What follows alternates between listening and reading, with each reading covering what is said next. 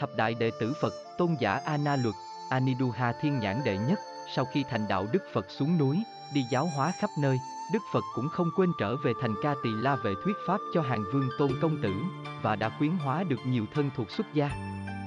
Trong số bảy vương tử đi xuất gia có Ana Luật là bậc thiên nhãn đệ nhất, dòng họ Ana Luật, Ana Luật, Aniduha, là em ruột của Mahanam, Maha Bạc Đệ, con thứ của cam lộ phạn vương dòng sát đế lợi. Mahanam đã được Phật Thích Ca đưa lên ngôi vua nước Ca Tỳ La Vệ, sau ngày vua tịnh Phạn băng hà. Cam Lộ Vương là em thứ hai của tịnh Phạn Vương, do đó Ana Luật là đường đệ của Phật Thích Ca. Lúc tuổi thơ, Ana Luật là một cậu bé được nhiều người thương mến. Ngài rất thông minh, hoạt bát, có tài âm nhạc hay ca hát, làm điệu bộ trước đám đông khiến ai cũng yêu quý. Ana Luật dược nuông chiều nuôi dưỡng trong hoàng cung, và bạn cùng chơi với bạc đệ và kiếp tân na một cách ngây thơ, hồn nhiên. Khi đến tuổi trưởng thành Ana Luật có vóc dáng anh dũng, diện mạo khôi ngô tuấn tú, nên được nhiều thiếu nữ mơ tưởng đeo đuổi, nhưng với bản tính đoan chính. Ana Luật chẳng hề bị sắc dục làm sao động. Lúc Đức Phật về ca tỳ la vệ thuyết pháp, thấm nhuận mưa pháp xem nhẹ lạc thú trần gian, Ana Luật cùng với anh là Maha Bạc Đề và A Nan, Đề Bà, Kiếp Tân Na, bà Sa Nam Đề và La Hầu La quyết tâm theo Phật xuất gia học đạo. Cả bảy vương tử kéo theo Ưu Ba Ly, một thợ cạo râu tóc thuộc giai cấp thủ Đà La đi theo. Được Phật chấp nhận, Ưu Ba Ly cạo bỏ râu tóc cho bảy vương tử. Khi về đến tinh xá, để thử xem các vương tử đã thật sự loại được tâm đắm say lạc thú hay chưa, Đức Phật bảo cả bảy vị vào tỉnh thất tĩnh tọa một tuần lễ rồi mới cho nhập giáo đoàn. Đạo nghiệp của Ana Luật, cự tuyệt thiếu nữ cầu hôn, sau khi xuất gia và đã thông hiểu đạo lý giải thoát, Ana Luật được Phật phân công du hóa phương xa. Một hôm trên đường đến núi Kiều Tác La thuyết pháp, giữa đường gặp trời mưa, đêm tối, nhưng không có một cảnh già lam nào dành cho các tỳ kheo tạm trú. Ana Luật đành đến nhà thường dân gõ cửa xin tạm tá túc một đêm. Ra mở cửa, thấy Ana Luật có hình tướng khôi ngô tuấn tú, trẻ đẹp, thiếu nữ rất vui mừng niềm nở mời vào. Trong nhà không có ai cả chỉ một mình thiếu nữ giữ nhà. Tấn thối lưỡng nan. Cửa ngoài đã đóng kỹ, thế chẳng đặng đừng Ana Luật đành ở lại.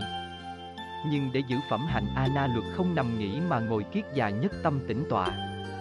Đến nửa đêm, dưới ánh sáng mông lung của ngọn đèn, thiếu nữ đến gạ gẫm chuyện với lời lẽ cật nhã. Ana luật một mực nín lặng không dám hé môi, mở mắt. Thiếu nữ kể lễ có nhiều trưởng giả đến cầu hôn nhưng nàng từ chối. Theo thiếu nữ, chuyện duyên nợ ba sinh nay mới đến thời điểm, nàng hết lời ca ngợi Ana luật, nào là diện mạo khôi ngô tuấn tú, nào là da dẻ hồng hào, thân hình cân đối. So với nàng thật là xứng đôi vừa lứa mong được kết tóc xe tơ. Thiếu nữ yêu cầu Ana luật ở luôn tại nhà này, cha mẹ nàng sẽ mừng rỡ vô cùng, thiếu nữ càng van xin khẩn khoản, Ana luật càng nhắm kỹ đôi mắt, cố giữ tâm bất động. Thấy Ana luật một mực kiên trì không lay động, thiếu nữ choàng tay qua thân ngài. Thấy tình thế nguy ngập đến nơi Anna luật mở mắt nhìn thẳng vào thiếu nữ và nói lời phản đối dữ dội. Thiếu nữ vô cùng thẹn thùng, xấu hổ và thất vọng, nằm vật xuống đất khóc than, gần như một người mắc bệnh tâm thần.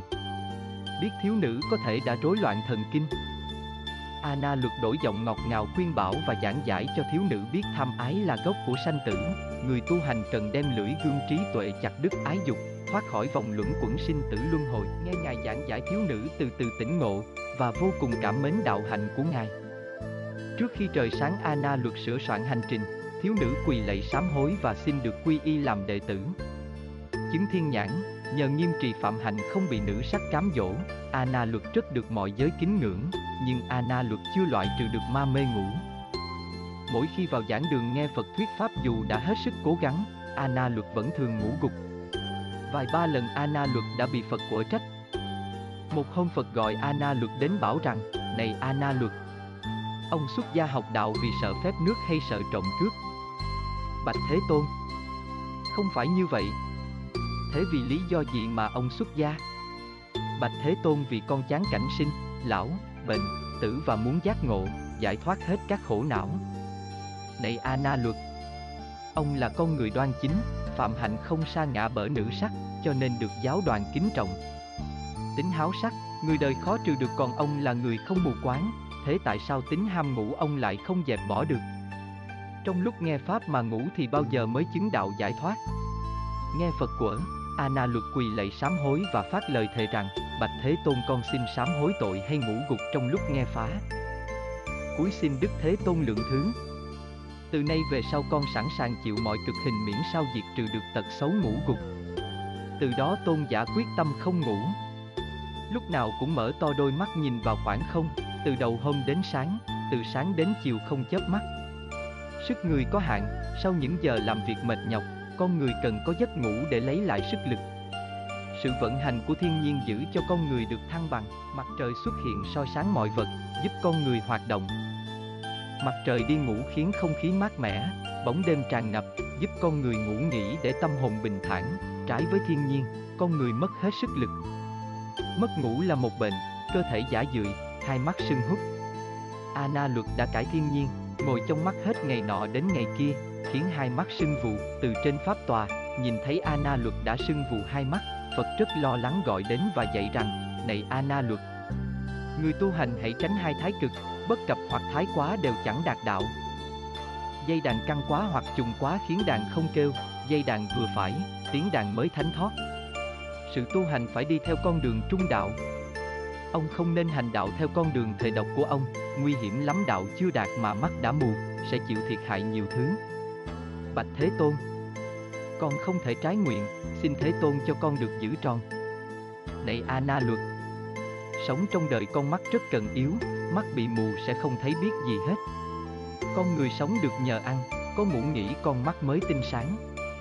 Giấc ngủ là thức ăn của con mắt, ông không ngủ tức là bắt mắt nhịn đói. Đói ngủ nó sẽ mù sức khỏe của ông cũng sẽ kiệt, sức kiệt thì làm thế nào tiến đến Niết Bàn, ông nên biết Niết Bàn cũng cần thức ăn. Bạch Thế Tôn Thế thức ăn của Niết Bàn là gì?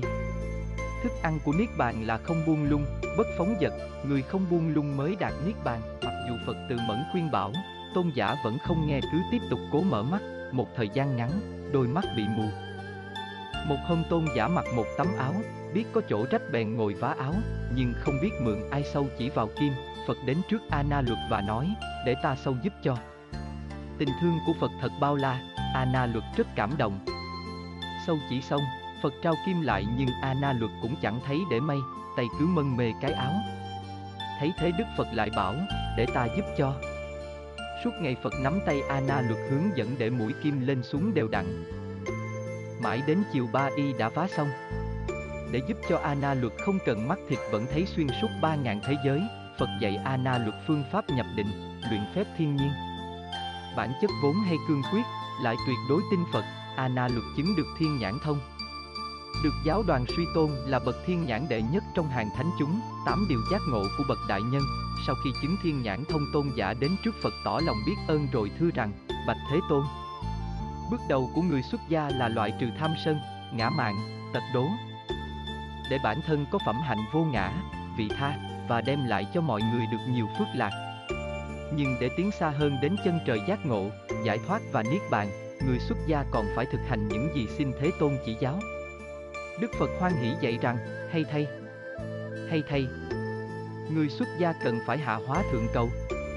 Ngoài việc làm lợi ích cho con người, cho xã hội, để giải thoát hàng tỳ kheo cần phải thực hành 8 điều giác ngộ của bậc đại nhân. Đó là, thứ nhất, giác ngộ thế gian vô thường, đất nước nguy khốn, bốn đại khổ không, năm ấm không ngã, thảy đều sinh diệt, hư dối không thật, tâm là gốc tội, thân thể biến hoại. Quán sát như vậy dần lìa sinh tử. Thứ hai, giác ngộ tham dục gốc khổ dẫn vào sanh tử, thiểu dục vô vi thân tâm tự tại.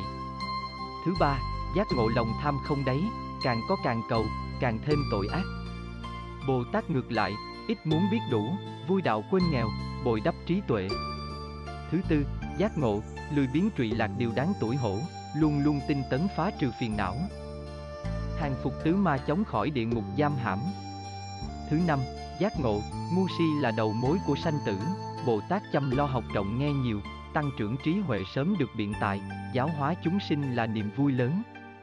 Thứ sáu, giác ngộ, nghèo khổ sinh hận tạo thêm duyên dữ, Bồ Tát không oán không ghét người ác, oán thân bình đẳng.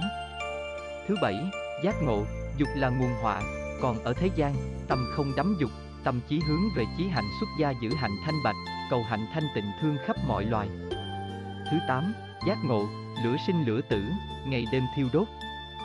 biển khổ không bờ, phát tâm độ sinh, thay hết chúng sinh, chịu vô lượng khổ khiến đều an vui. Này A Na luật, chư Phật thường khai thị tám điều trên đây. Muốn được giác ngộ cần vận dụng tâm từ bi rộng lớn làm nền tảng cho vấn đề tu phước huệ. Người được như thế tất sẽ thành đạt cứu cánh niết bàn, thường lạc ngã tịnh nhận thức và kết luận. Trong nhân loại, giữa nam và nữ, nam mang tính lý trí và năng động, còn nữ thiên về tình cảm nên nặng tính thụ động và đặc biệt là tôn giáo tính. Bởi thế trong các cuộc lễ tôn giáo phái nữ chiếm nhiều hơn, người đi tu cũng chiếm đa số. Còn nếu xét về giai cấp thì từ xưa đến nay chỉ có Phật Thích Ca là vị xuất thân từ dòng dõi vua chúa, trong số đệ tử của Phật đa phần là giai cấp thấp hoặc từ đạo sĩ Bà La Môn chuyển hướng. Còn giai cấp sát đế lợi ngoại Đức Phật chỉ có 8 vương tôn công tử, trong đó có A Na luật người dám bỏ lạc thú trần gian để theo Phật xuất gia. Việt Nam có vua Trần Nhân Tông. A Na luật là con người đoan chính lại rất ý chí, nên đã không bị nữ sắc lung lạc, lại giữ ý chí đến như cực đoan, trong vấn đề ma ngủ đến mù cả hai mắt. Lại cũng nhờ quyết chí A Na luật đã chứng thánh, đạt được thiên nhãn thông. Được thế nhưng không dừng lại ở đó, tôn giả lại thỉnh vấn Phật phương pháp giác ngộ và giải thoát cao hơn. Do đó Đức Phật đã vì A Na luật mà nói kinh tám điều giác ngộ của bậc đại nhân. Với kinh này không chỉ là phương pháp giúp sự tu hành cho A Na luật xưa kia mà ngày nay chúng ta cũng cần học để tiến tu. Sinh vào thời điểm mạt Pháp, đạo nghiệp chúng ta rất yếu, trong lòng còn nhì tham ái, tật đố, ngu si, lười biếng, ích kỷ. Chúng ta nên noi gương tôn giả A Na luật, tâm niệm tư tưởng tám điều giác ngộ, giữ tâm đoan chính, lập chí vững chắc để đừng bị tình đời lôi cuốn, hầu nâng cao phẩm hạnh đạo đức giúp ích cho đạo, lợi lạc cho đời và làm tư lương cho con đường tiến lên chân trời giác ngộ và giải thoát.